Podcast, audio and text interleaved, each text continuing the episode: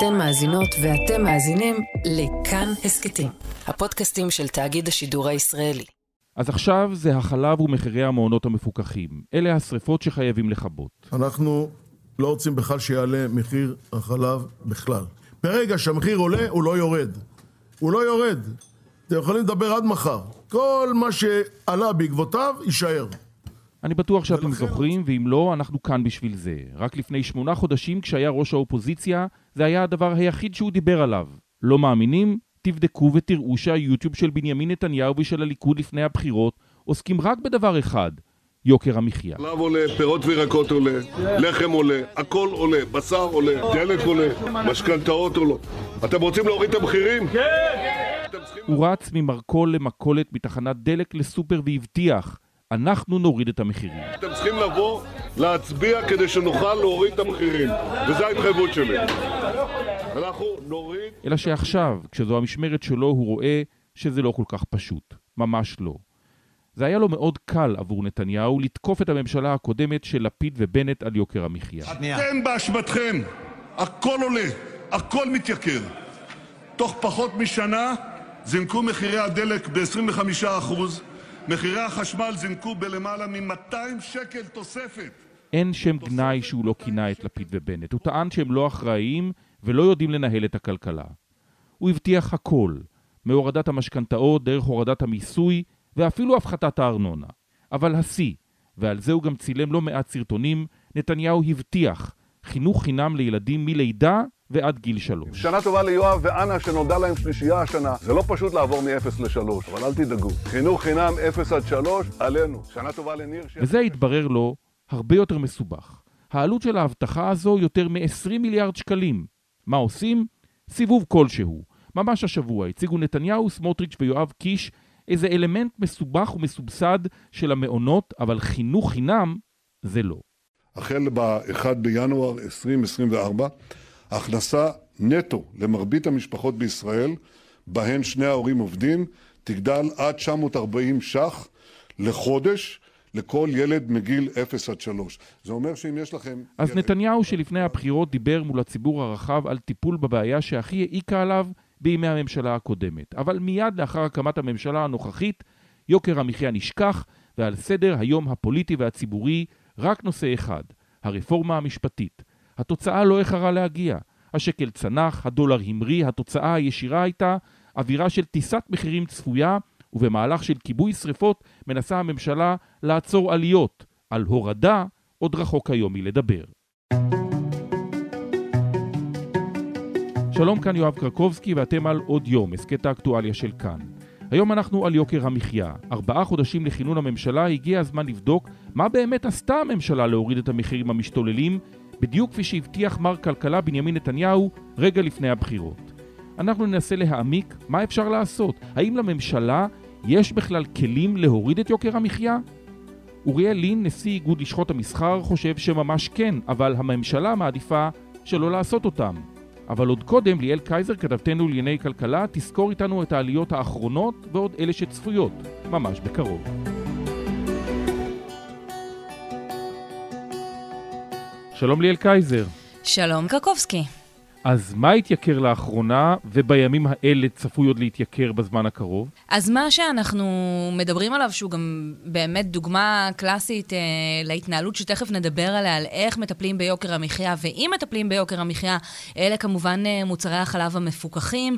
הם אמורים היו להתייקר ב-16 אחוזים, עכשיו הממשלה מנסה לעשות איזה שטיק כדי שהם יתייקרו רק במרכאות ב-9 אחוזים, לפרוס חלק מההתייקרויות אה, לשלוש שנים אה, קדימה. אבל זו קפיצה שהיא דרמטית, וזה כמובן קפיצה במוצר שפוגע בשכבות החלשות בצורה המשמעותית ביותר, מי שבאמת אה, נסמך על המוצרים המפוקחים. אה, הדלק אמור היה להתייקר ממש אה, בדקה ה-90, שר האוצר חתם על עוד צו שאמור לבטל את ההתייקרות הזאת עם איזה ויתור של המדינה על המס, אבל מה לא ראינו מתייקר בחודשים האחרונים? ראינו אה, את החשמל וראינו את המים וראינו קצת אה, ארנונה, ובאופן כללי אה, אינפלציה שמשתוללת ומחירים של כל המוצרים שסביבנו שמתייקרים. הקניות בסופר הרבה יותר יקרות משהם היו לפני כמה חודשים. אז אני לא מבין ליאל, הרי אני הייתי כאן במערכת הבחירות, אני מניח שגם את, ונתניהו רץ ממרכול למרכול, מסופר לסופר, מתחנת דלק אחת לתחנת דלק אחרת, והבטיח, אני, שהוצאתי את ישראל ממשבר כלכלי ב-2003 וב-2008, אצליח להוציא את ישראל מהמשבר גם עכשיו. ישראל יכולה לצאת מזה. ואני אומר את זה משום שב-20 השנים האחרונות אנחנו הוצאנו את ישראל משלושה משברים כלכליים עולמיים. והמחירים לא רק שלא התייקרו, הם עוד ירדו. איפה זה? אז אמרת נתניהו של 2003, אז אתה מכיר אה, הרבה יותר טוב ממני מי היה אז מר כלכלה נתניהו של 2003. ספק אם 108 אלף מקבלי קצבאות הבטחה והשלמת ההכנסה יכלו בכלל לשער כמה כואב החד יהיה הקיצוץ. כ-50% מהקצבה בממוצע 800 שקלים. היום מאוחר מדי... האיש שעשה צעדים אה, כואבים ולא נעימים וקיצץ בקצבאות ילדים והוציא כזאת חוברת של שלל הרפורמות המבניות שהוא העביר. עם הצעדים הללו של הממשלה הקודמת והממשלה הנוכחית לא היו נעשים, לא היה את השקל הראשון לשלם לקצבה. אנחנו עמדנו לפני, uh, על סף uh, של קריסה פיננסית. זכה להרבה מאוד מחמאות ושבחים מהרבה מאוד uh, גורמים uh, מקצועיים, אבל מה לעשות, זה היה מאוד לא מתגמל מבחינתו של uh, ראש הממשלה נתניהו, אותה כהונה שלו כשר אוצר. מעניין לעניין באותו עניין, ויקי כנפו, אם לשלושה ילדים, בן משפחה חד-הורית, החלה היום במסע שהיא מכנה סוף הדרך. היא תצעד ממצפה רמון לירושלים, ושם היא מתכוונת להקים עם עוד אמהות חד-הוריות משמרת מחאה מול משרד האוצר. כתבנו בדרום ויקו אטואן מוסר כי היום צעדה... הוא מצא את עצמו אחר כך אה, יחד עם הליכוד באופוזיציה, הוא הבין כנראה טוב מאוד את המסר, וצריך להגיד ביושר, מאז, ולכן גם, אתה יודע, אני מרגישה בנוח שאנחנו ננהל שיחה רוחבית כזאת, כי זה לא, אה, אנחנו לא מדברים רק על ממשלה שמכהנת בקושי שלושה, ארבעה חודשים, אנחנו מדברים על ראש ממשלה שהיה כאן ראש ממשלה כמעט לכל אורך העשור האחרון, ובתקופה הזאת לא נעשו באמת... צעדים מהסוג שיכול להיות Game Changer, שיכול להוריד מחירים לטווח הארוך, מה שנקרא שינויים מבניים. בעיקר הונחו כל מיני פלסטרים וצולמו הרבה מאוד uh, סרטונים, לא הרבה יותר מזה. ומשרד האוצר, תחת סמוטריץ', עשה כבר משהו? הוא מגיב ליוקר המחיה? או שהוא בסך הכל לוקח את מטף הכיבוי ומנסה לכבות שריפות? הוא אפילו לא מדבר על הורדת מחירים? אתה אומר משרד האוצר, הרי המקום שבו משרד האוצר יכול לעשות uh, שינוי אמיתי זה באמצעות uh, רפורמות משמעותיות, כאלה uh, שלמשל uh, פותחות uh, לתחרות. צריך להגיד, אלה נתונים קשים, כתובים על uh, נייר, מחירי המזון בישראל יקרים uh, משמעותית מבמדינות ה-OECD, וזה קורה בגלל שאנחנו חיים uh, בשוק uh, קטן ויש לנו גם מאפיינים ייחודיים, אבל בסוף בסוף זה קורה בגלל שאין כאן uh, באמת תחרות. תחרות, בגלל שיש שניים וחצי ספקי מזון ששולטים על השוק הזה, שהוא uh, מגלגל uh, בערך 150 uh, מיליארד שקל בשנה, אם לא יותר. Uh, וכשזו הסיטואציה ואין תחרות, אז המחירים נראים כמו שהם נראים. אז לצורך העניין, בחוק ההסדרים הנוכחי, זה שאמור להיות מאושר עד סוף החודש, במקור אמורה הייתה להיות רפורמה שהייתה אמורה לשנות את התחרותיות בין uh, ספקי המזון, לקבוע שהם לא יכולים uh, לבצע כל מיני פעולות uh, במקביל, לגרום לכך שיהיה קל יותר לייבא לכאן מזון. הרפורמה הזאת הוצאה מחוק ההסדרים. דיברנו על מחירי החלב, פתחנו את השיחה שלנו בעניין הזה, אז הדרך אה, להוזיל את מחירי החלב זה לשנות את האופן שבו השוק הזה מנוהל.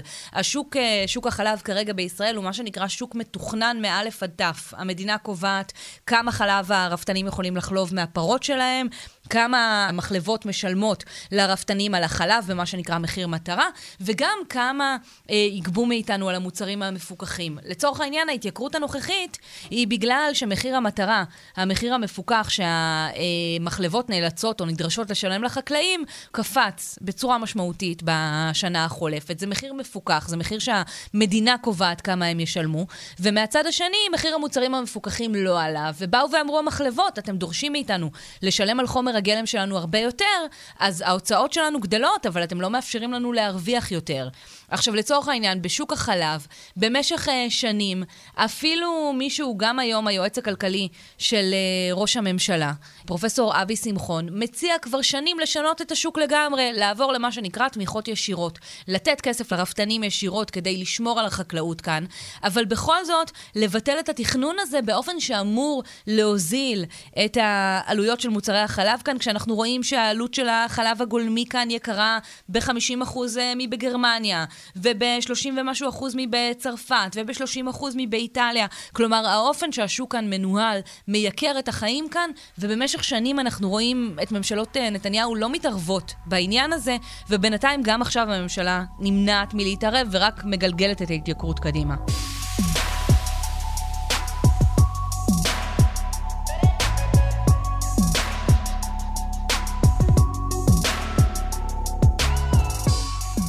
אחת ההבטחות אולי המרכזיות ביותר שנתניהו דיבר עליה, קודם כל, הייתה חינוך חינם מגיל 0 עד 3, בהמשך לרפורמה שהוא עשה בממשלתו ב-2011 כתוצאה מוועדת טרכטנברג של אה, חינוך חינם מגיל 3. עכשיו הוא רצה להרחיב את זה. איפה זה יעמוד? נכון, אה, קרקובסקי, אתה יודע, זו הבטחה כזאת שתפסה הרבה, הרבה מאוד הורים, וראינו סרטונים של ראש הממשלה לפני הבחירות אה, מדבר על זה, אבל זו מסוג ההבטחות שנראה לי שמבחינת נתניהו מוטב היה שלא ייתן, כי העלות של חינוך חינם אמיתי, כמו זה שדמיינו אותם הורים שחשבו שהנה יבוא ראש הממשלה החדש ויושיע אותם, כזה שבאמת אתה לא שם שקל, או אני יודעת, תשלומי הורים של כמה מאות שקלים בשנה, בטח לא אלפי השקלים שהורים לילדים בגילאים האלה משלמים מדי חודש. העלות של חינוך כזה נעמדה במשרד האוצר ביותר מ-20 מיליארד שקל בשנה. בשנה, היה ברור, אני חושבת כמעט מהרגע הראשון, בטח אחרי שראינו את ההבטחות בהסכמים הקואליציוניים המאוד מאוד נדיבות, היה ברור שאי אפשר לרבע את המעגל הזה, אי אפשר להוציא את ההוצאה הזאת, ואפילו שזה לא ממש אה, פרקטי, גם אם היה את הכסף, פשוט בגלל שאין uh, מספיק uh, אנשי צוות ודברים מהסוג הזה, ומבנים להקים בהם מעונות. היה ברור שאין באמת התכנות לדבר הזה, ועדיין זו הבטחה שהובטחה. אנחנו רואים את הפער בין אותה הבטחה של חינוך חינם לבין מה שמקבלים בפועל. כל הורה לילד בגילאי לידה עד שלוש יקבל שתי נקודות זיכוי. אם יש לנו שני הורים עובדים, אלה ארבע נקודות זיכוי, והמקבילה של זה במענק עבודה, מס הכנסה שלילי, אותו דבר, תוספת למענק העבודה בסכום מקביל של 940 שקלים, כן, ערך של שתי נקודות זיכוי עבור שני ההורים. הדבר הזה ייכנס לתוקפו מהראשון לראשון 24, בעזרת השם. אתה יודע, בממשלה אומרים, התחלה של חינוך חינם לגיל הרך, אה, חתיכת התחלה ייקח זמן עד שיהיה, אם בכלל, חינוך חינם באמת לגיל הרך כאן. בחלק מהמדדים מדברים כבר שרואים קצת ירידה במחירי הדיור. זה אמיתי, או שמדובר כאן באיזה משהו תקופתי? רואים ירידה במחירי הדיור, ואת הירידה הזאת, אתה יודע, קודם כל, זו ירידה וזה נחמד, לא ראינו ירידה שלוש אה, שנים, אבל לא בטוח שזו ירידה טובה. כי הירידה הזאת לא מיוחסת לאיזה מדיניות של הממשלה שגרמה לזה שיש אה, היצע דירות הרבה יותר גדול, ופתאום יש כל כך הרבה סחורה, ולמוכרים יש פחות כוח והם צריכים להוריד מחירים. הירידה הזאת אה, מבוססת על ירידה בביקוש שנובעת מזה שהריבית כאן קפצה ביותר מ-4% בשנה, ולאנשים פשוט נהיה קשה עד בלתי אפשרי לקחת כאן משכנתה. אה, אנשים חנוקים עד מעל הראש, הריביות גבוהות מדי, ואנשים פשוט לא הולכים לקנות דירות, אז הירידה היא בביקוש, ולא בהיצע. מי שאחראי לעניין הזה הוא בנק ישראל שהעלה את הריבית בניסיון אה, להילחם באינפלציה, בקצב של ההתייקרויות. זה לא מונע מהממשלה לקחת אה, קרדיט על הירידה במחירים. ייאמר להגנתה, כל ממשלה הייתה אה, עושה את זה ואומרת שבזכותה המחירים ירדו. זה לא דבר שהוא אופייני לממשלה הספציפית הזאת. אבל לא רק שהיא לוקחת קרדיט על ירידת המחירים הזאת, שלא נובעת מפעולות שלה, אלא מהחלטות הריבית של בנק ישראל, אלא שאנחנו רואים את חברי... חברי הממשלה הזאת תוקפים את בנק ישראל פעם אחר פעם אחר פעם, החל אה, מהשר קרעי שאמר שאפשר להחליף את נגיד בנק ישראל ברובוט ושהוא uh, חסר לב או משהו מהסוג הזה בפעם האחרונה שבנק ישראל העלה את הריבית, והשר uh, שיקלי שיצא נגדו, ושר החוץ uh, אלי כהן שהציע ליטול מידי בנק ישראל את הסמכות להעלות ריבית, וככה קיבל כרטיס uh, צהוב או אדום, זה לא בדיוק השדה שלי הכרטיסים האלה, מראש הממשלה נתניהו, שהבהיר לו שעדיף לא לדבר ככה על בנק ישראל, כי בכל זאת יש השלכות uh, בינלאומיות לממשלה שככה...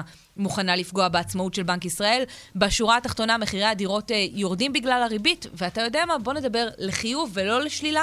זה לא קרה בזכות הממשלה, אבל היא כן תוכל לעשות צעדים אה, שיגדילו את היצע הדירות, לקדם מדיניות שתהפוך את הירידה הזאת לירידה אמיתית, ולא רק ל- לירידה שמבוססת על, ה- על ההתייקרויות ועל הריבית.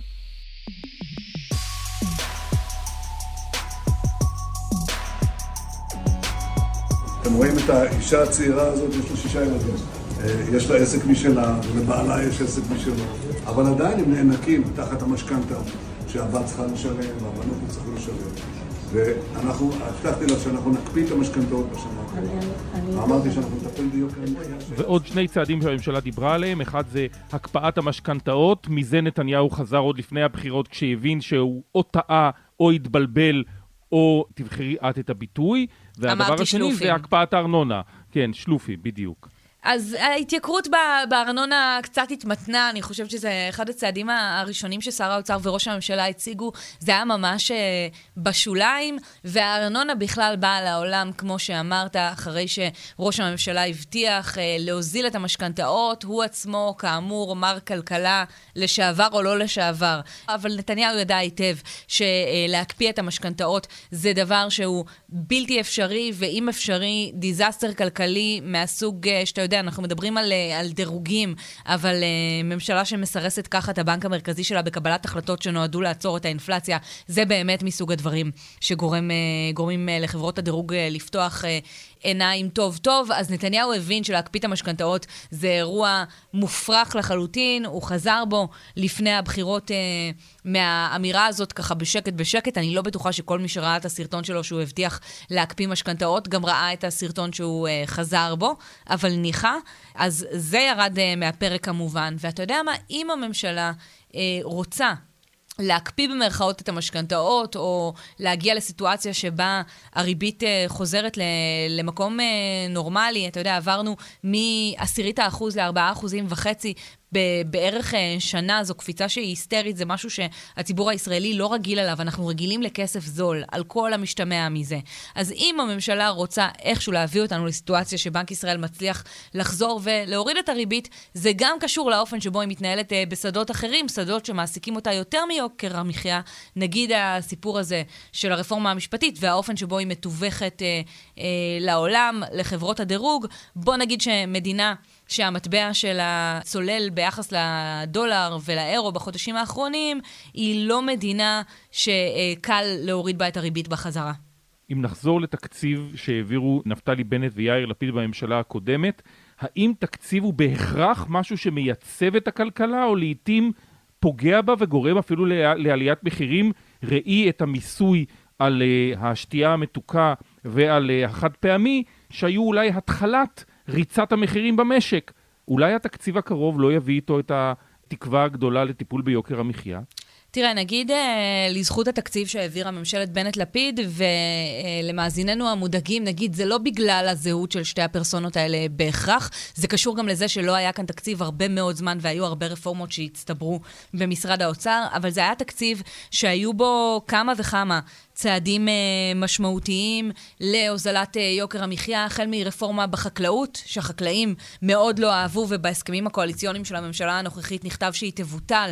בינתיים שר האוצר סמוטריץ' איכשהו מגן עליה בגופו, אבל רפורמה בחקלאות שאפשרה לפתוח וגם תפתח בעתיד בהדרגתיות את השוק ליבוא, ככה שהפירות והירקות שאנחנו קונים אולי יהיו זולים יותר, תהיה איזושהי תחרות, ורפורמה ביבוא. שאמורה אה, לייצר אה, תחרות בשורה ארוכה של אה, מוצרים. היו בתקציב שהעבירה הממשלה הקודמת לא מעט רפורמות מהסוג הזה, לא כאלה שמוזילות את המחירים כאן ועכשיו מיד, אבל כן כאלה שיש להן פוטנציאל להפוך את השוק שלנו למשוכלל יותר, ולכן גם לכזה שמשלמים בו פחות. בתקציב הנוכחי, כאמור, לא ראיתי כאלה, בוודאי לא משמעותיות. זה גם בגלל שפשוט הממשלה הקודמת אווררה והוציאה מהמגירה שורה ארוכה של אה, רפורמות, ולא בהכרח השאירה מספיק לממשלת אה, נתניהו הנוכחית. מהצד השני, צריך להגיד, הרפורמות האלה התייבשו במגירה הרבה מאוד שנים, שנים שהיו שנות שלטונו של נתניהו, שלא הוציא אותן מהמגירה בתקופה שלו. ליאל קייזר, תודה רבה. תודה, קרקובסקי.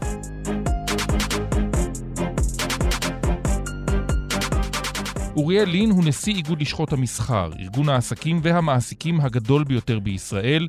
כבר יותר מ-20 שנה הוא בתפקיד, ויש לו פרספקטיבה רחבה למדי על איך הממשלות לדורותיהן פועלות או לא פועלות על מנת להפחית את יוקר המחיה בישראל, שהוא כידוע לא תופעה ממש חדשה.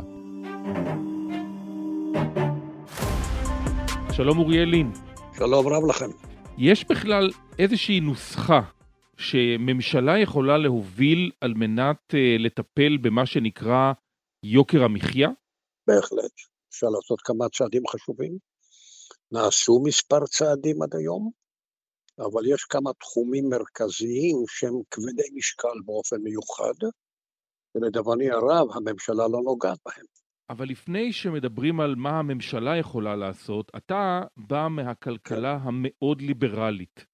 בליכוד היית חלק מתנועת הליברלים שנטמעה בתוך הליכוד, והמשמעות היא שאתה נכון. תומך בראש ובראשונה במשק חופשי, ללא התערבות של הממשלה.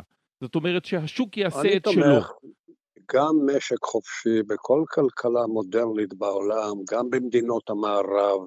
יש מגבלות מסוימות. תראה, למשל, בוא ניקח לדוגמה מה שנקרא רשות התחרות, אה, מאבק במונופולים. אתה יכול להיות מאוד חזק בשוק חופשי, אתה יכול לכבוש מקטע מסוים בכלכלה ולשלוט בו.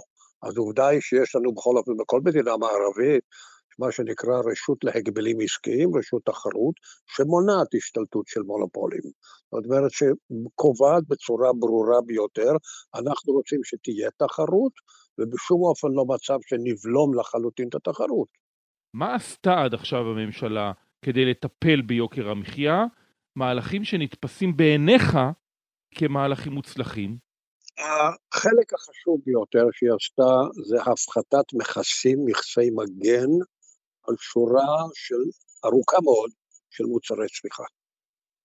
אנחנו היום נמצאים בסיטואציה שיש מעט מאוד מכס על מוצרים שאנחנו מייבאים אותם, וזו תוכנית שכבר רצה קרוב לעשר שנים, ואני חושב שהשני שרי האוצר האחרונים עד כה, משה כחלון וגם ישראל כץ, חיזקו את הורדת המכסים על שורה ארוכה של מוצרי צריכה, ואני לא מדבר כרגע על מזון, אני מדבר מוצרי צריכה שאינם מזון. עכשיו, בממשלה הקודמת, אה, בהובלתו בעיקר של שר החקלאות עודד פורר, בתמיכה של שר האוצר, הוביל רפורמה מאוד חשובה ביבוא גידולים חקלאיים ומוצרי מזון לישראל. משום שכשאנשים שומעים מהי רמת המכס על יבוא גידולים חקלאיים לישראל, הם לא מאמינים, אני שואל אותם כמה אתם חושבים המכס על יבוא עגבניות, הם לא יודעים.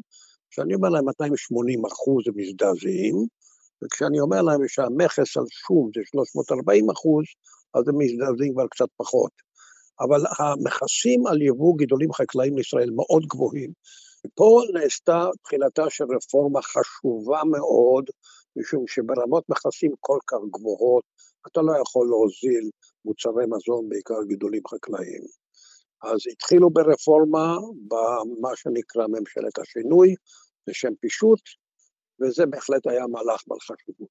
אך מצד שני, ממשלה שקיבלה מספר החלטות להפחתת רגולציה, העלתה את הרגולציה, ופה אני מדבר לממשלות כולן, לא רק הממשלה הממשלה, לא מדבר על הממשלה הנוכחית, אני מדבר על הממשלה הקודמת ולפניה, באוקטובר 2014 מעבירה לך הממשלה תוכנית רצינית מאוד להפחתת נטל הרגולציה, להפחית את הרגולציה בחמישה אחוז מדי שנה במשך חמש שנים, הווי אומר, רוצים להוריד את נטל הרגולציה ב-25 אחוז, ההפך קרה. חוקים חדשים של רגולציה, 20 במספר, הצעות חוק פרטיות, להטיל עוד ועוד רגולציה. הנטייה כל הזמן היא להטיל עוד עול רגולטורי על המגזר העסקי. אבל אלה מהלכים שאמורים מצד אחד, המכסים, מכסי המגן, אמורים להגן על החקלאים שפועלים בארץ. הדבר הזה הוא גם כן בעל נכון. חשיבות גדולה מאוד כדי להבטיח את קיומה חשוב. של חקלאות. בטח, אני בהחלט מסכים איתך, אבל למה בכל העולם לא עושים כמונו? בכל העולם נותנים סובסידיה ישירה לחקלאי. מאפשרים תחרות ביבוא של גידולים חקלאיים, ונותנים לחקלאי סובסידיה ישירה, כדי שיוכל להמשיך לעבוד, להתקיים ולהתחרות. אתה יוצר מצב שאתה לא יכול ליצור תחרות, כי אתה, בנינו את ההגנה המאוד מאוד גבוהה הזו דרך מכסי המגן. אבל כולנו רוצים בשימור החקלאות, כולנו רוצים לעבור, חלק מאיתנו, לשיטה המקובלת באירופה ובארצות הברית. נותנים סובסידיה ישירה לחקלאי. מי יישא בעול? אתה ואני. אנחנו משלמים מס הכנסה. אבל השכבות החלשות בישראל לא תישאנה בעול, משום שכיום הן נושאות בעול בגלל המכסים הגבוהים.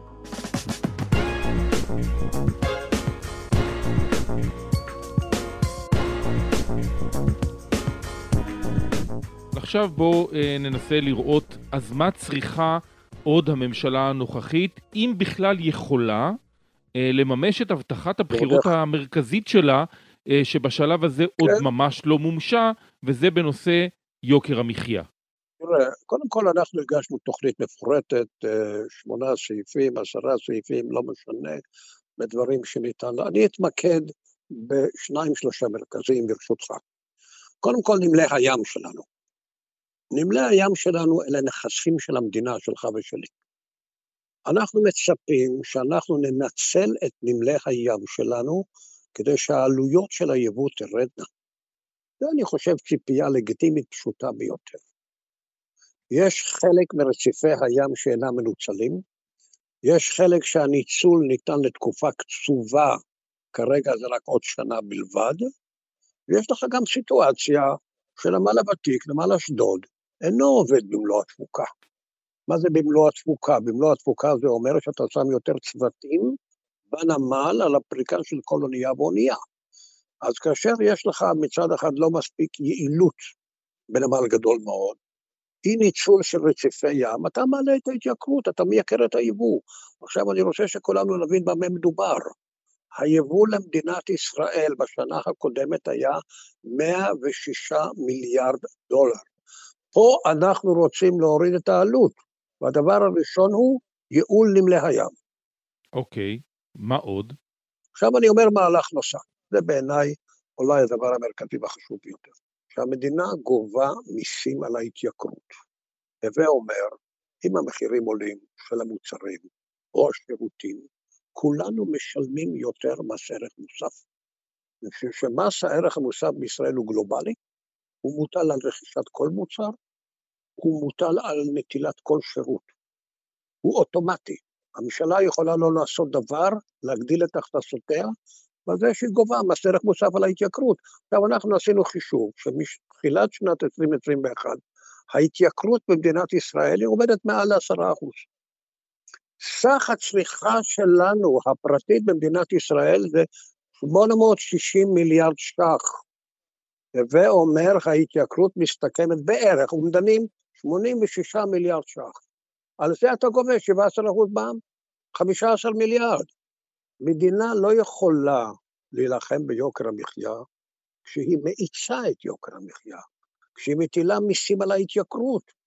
אז אנחנו באים ואומרים להם, תשמעו, אתם העליתם כרגע את המיסים בישראל באופן אוטומטי דרך מס ערך מוסף, בגלל שהייתה פה התייקרות. טוב, אני לא אומר לכם שאל תעשו את זה, אבל בואו אני אומר לכם, בואו תעשה מהלך הוגן בכיוון האחר, וזה אומר ביבוא.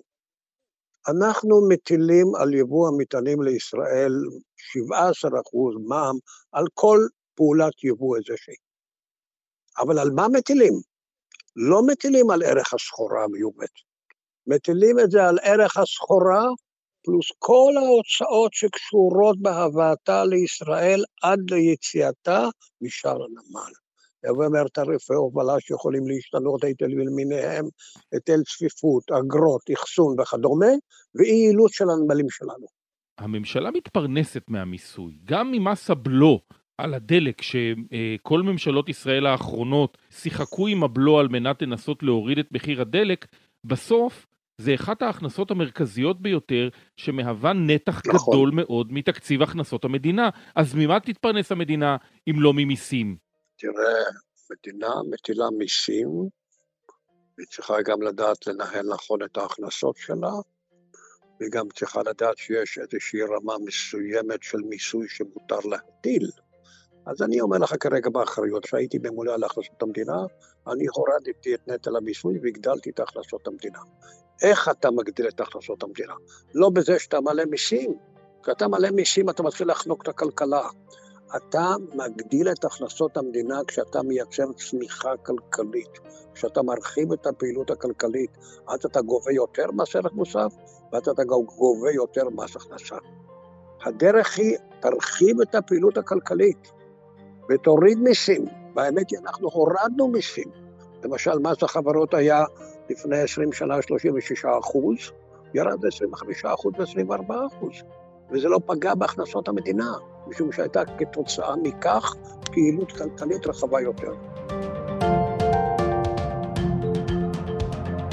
אוריאלין, תודה רבה לך. ותודה גם לכם על הקשב, ואני מקווה שגם אנחנו הצלחנו להעביר איזה שהם מסרים וידע לציבור הרחב.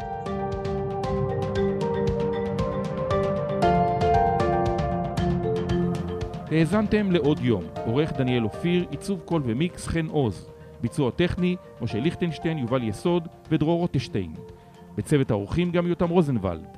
היה לכם מעניין? אז קדימה, תשתפו את הפרק. אם אתם מאזינים לנו בספוטיפיי או באפל פודקאסט, נשמח אם תיתנו לנו דירוג גבוה. הערות על מה שאמרנו, אתם מוזמנים ומוזמנות לכתוב בקבוצת כאן הסכתים בפייסבוק, אפשר גם בחשבון שלי בפייסבוק או בטוויטר שלי. פרקים חדשים של עוד יום עולים בכל יום ראשון, שלישי וחמישי, את כולם וגם הסכתים נוספים מבית כאן תוכלו למצוא בכל מקום שבו אתם מאזינים להסכתים שלכם או באתר כאן. כאן יואב קרקובסקי. נשתמע.